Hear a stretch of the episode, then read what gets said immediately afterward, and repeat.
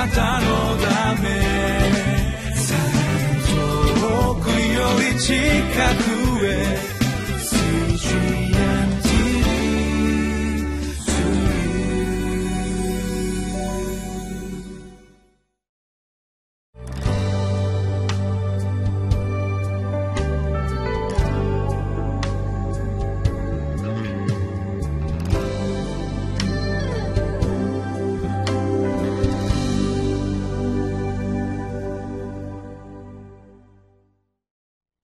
9月25日のリビングライフです。皆様いかがお過ごしでしょうか？大和カルバリジチャペルの副牧師倉地圭です。今日も皆様と共に御言葉を味わってまいりましょう。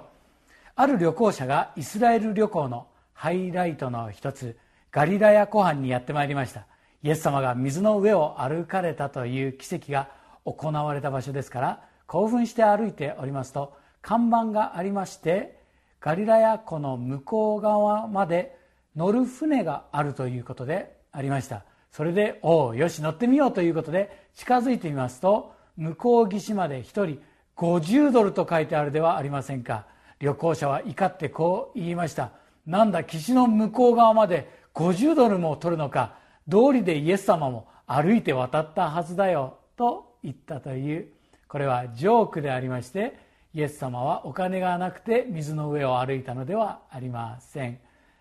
嵐でこぎ悩む弟子たちを助けるために近づいてくださいました。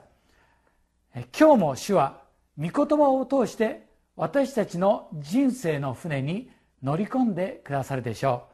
う。今日はエゼキエル書11章1節から13節を通して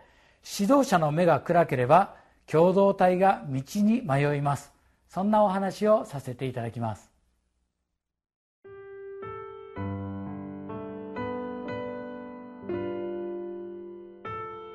エゼキエル書11章1節から13節その時、霊が私を引き上げて、主の宮の東に面した東の門に連れて行った。ちょうどその門の入り口には25人の者がいて、その中に私は民の長であるアズルの子ヤーザヌヤとベナヤの子、ペラテアがいるのを見た。主は私に仰せられた。人の子よ、この者たちはこの町で邪悪な計画を立て、悪い計りごとを巡らし、家を建てるにはまだ間がある。この町は鍋であり、私たちはその肉だと言っている。だから彼らに向かって予言せよ。人の子よ、予言せよ。ついで、主の霊が私に下り、私に仰せられた。主はこう仰せられると言え、イスラエルの家よ。あなた方はあのように言ったが、私はあなた方の心に浮かぶことどもをよく知っている。あなた方はこの町に刺し殺された者を増やし、死体でその道端を満たした。それゆえ、神である主はこう仰せられる。あなた方が町の中に置いた死体は肉であり、この町は鍋である。しかし、私はあなた方をその中から取り出そう。あなた方は剣を恐れるが、私はあなた方の上に剣をもたらす。神である主の蜜げ。私はあなた方を町から連れ出して、他国人の手に渡し、あなた方に裁きを下す。あなた方が剣に倒れ、私がイスラエルの国境であなた方を裁くとき、あなた方は私が主であることを知ろう。この町はあなた方にとって鍋とはならず、あなた方はその中の肉とはならない。私はイスラエルの国境であなた方を裁こう。あなた方は私が主であることを知ろう。あなた方が私の掟に従って歩まず、私の定めを守らず、あなた方の周りにいる諸国の民の習わしに従ったからである。こうして私が予言しているとき、ペナヤの子ペラテアが死んだ。そこで私はひれ伏し、大声で叫んでいった。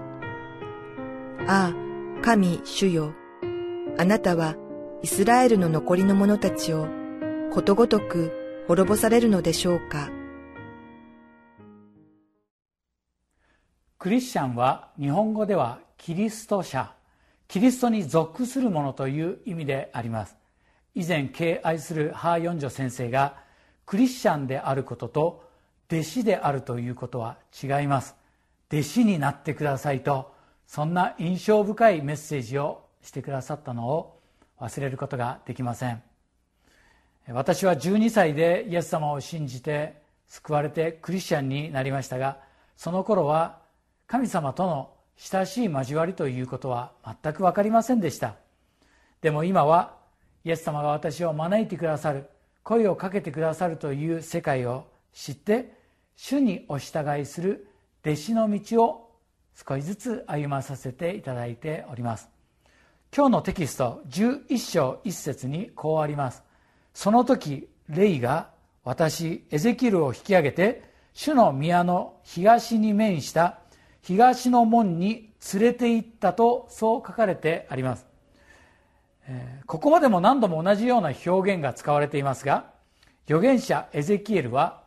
神様の霊に引き上げられて主の霊に連れて行かれるそんな体験をしました。国の現状を見て自分の思うままに考え人間的に判断する指導者たちとは対照的です。御霊に導かれて生きたのがエゼキエルでありました。2節3節で神様は民の長であるところのヤーザヌヤとベナヤの子ペラティアに対してこう語られます。この者たちはこの町で邪悪な計画を立て悪い計りごとを巡らし家を建てるにはまだ間がある。この町は鍋であり私たちはその肉だと言っているとあります。神様はリーダーの心に何があって何を思いどんな発言をするのか一挙手一投足をご存知であるということであります。日本は今年終戦70年を迎えました。総理大臣から談話が発表されて反応は様々というところであります。国の指導者のために祈らなければなりません。私が読みましたいくつかの本の一つ岩波編集部の「私の戦後70年談話」という本があります。日本の各界で活躍する41人がそれぞれの戦争の体験を書いていますがあの映画「寅さん」の山田洋次監督が語っている内容が印象的でした。あの頃僕たち日本人は理由なく威張っていた。そんな発言を受けてこう言っています。歴史を語る時には資料が重要でデータによって歴史は論議されます。でも他国人を見下していた尊大な傲慢な意識については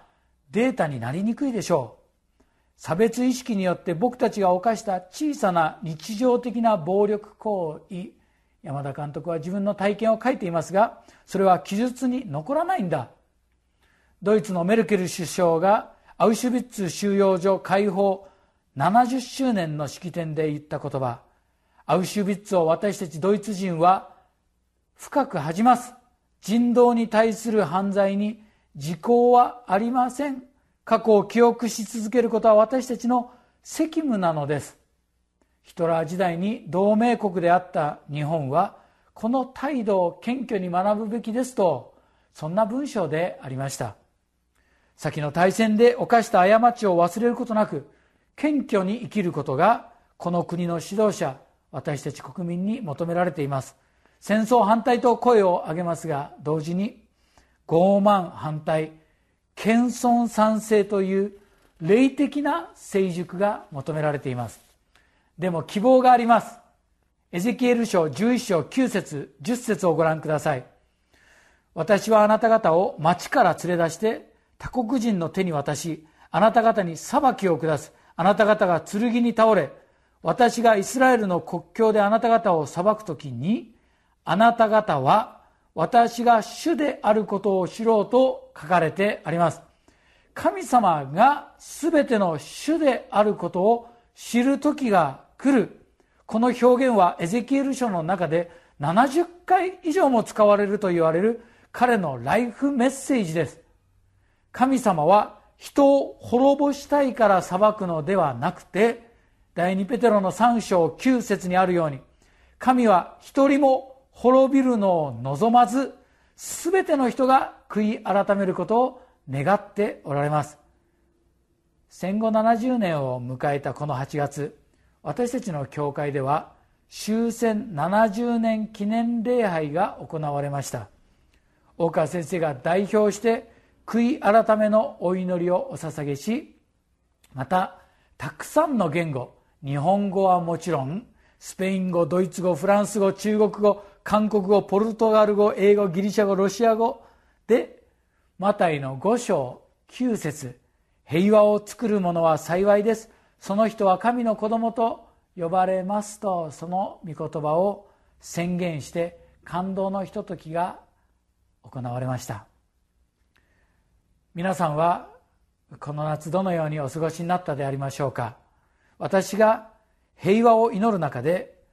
主が導いてくださった聖書の言葉があります。ヨハネの黙示録7章の9節から10節。その後私は見た。見よあらゆる国民部族民族国語のうちから誰にも数えきれぬほどの大勢の群衆が白い衣を着白の枝を手に取って御座と子羊との前に立っていた。彼らは大声で叫んでいった。救いは御座にある。私たちの神にあり、子羊にあると。さあ、これは、エゼキエルと同じように、主の霊によって導かれたヨハネが見た天国の光景でありますが、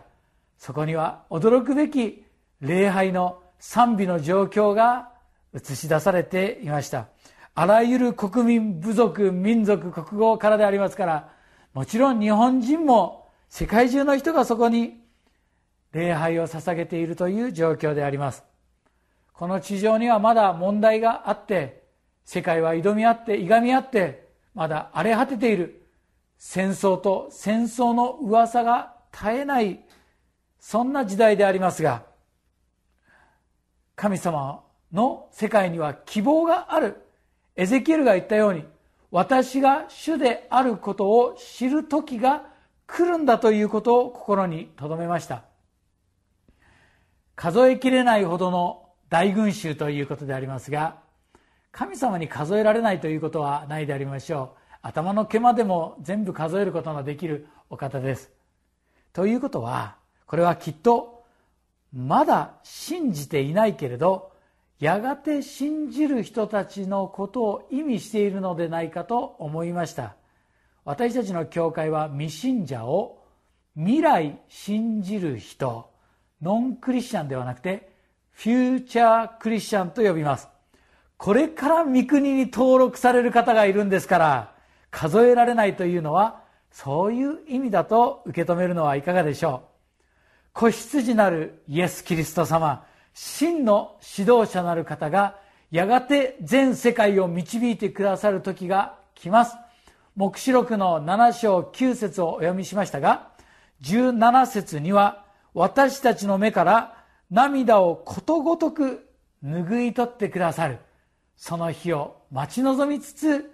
今日も主にお仕えしてまいりましょう。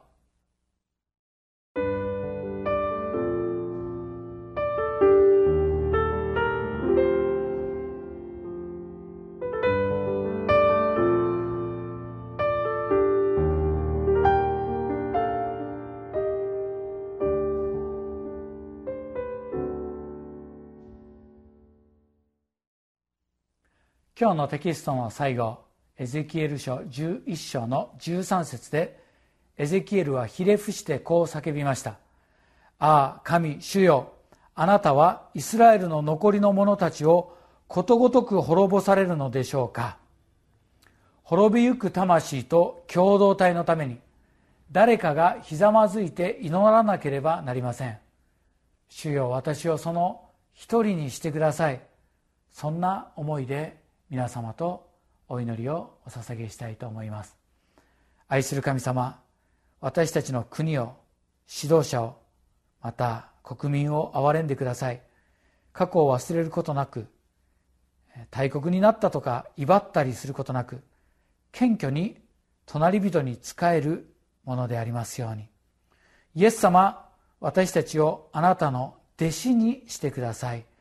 主のお名前によってお祈りをお下げいたします。ア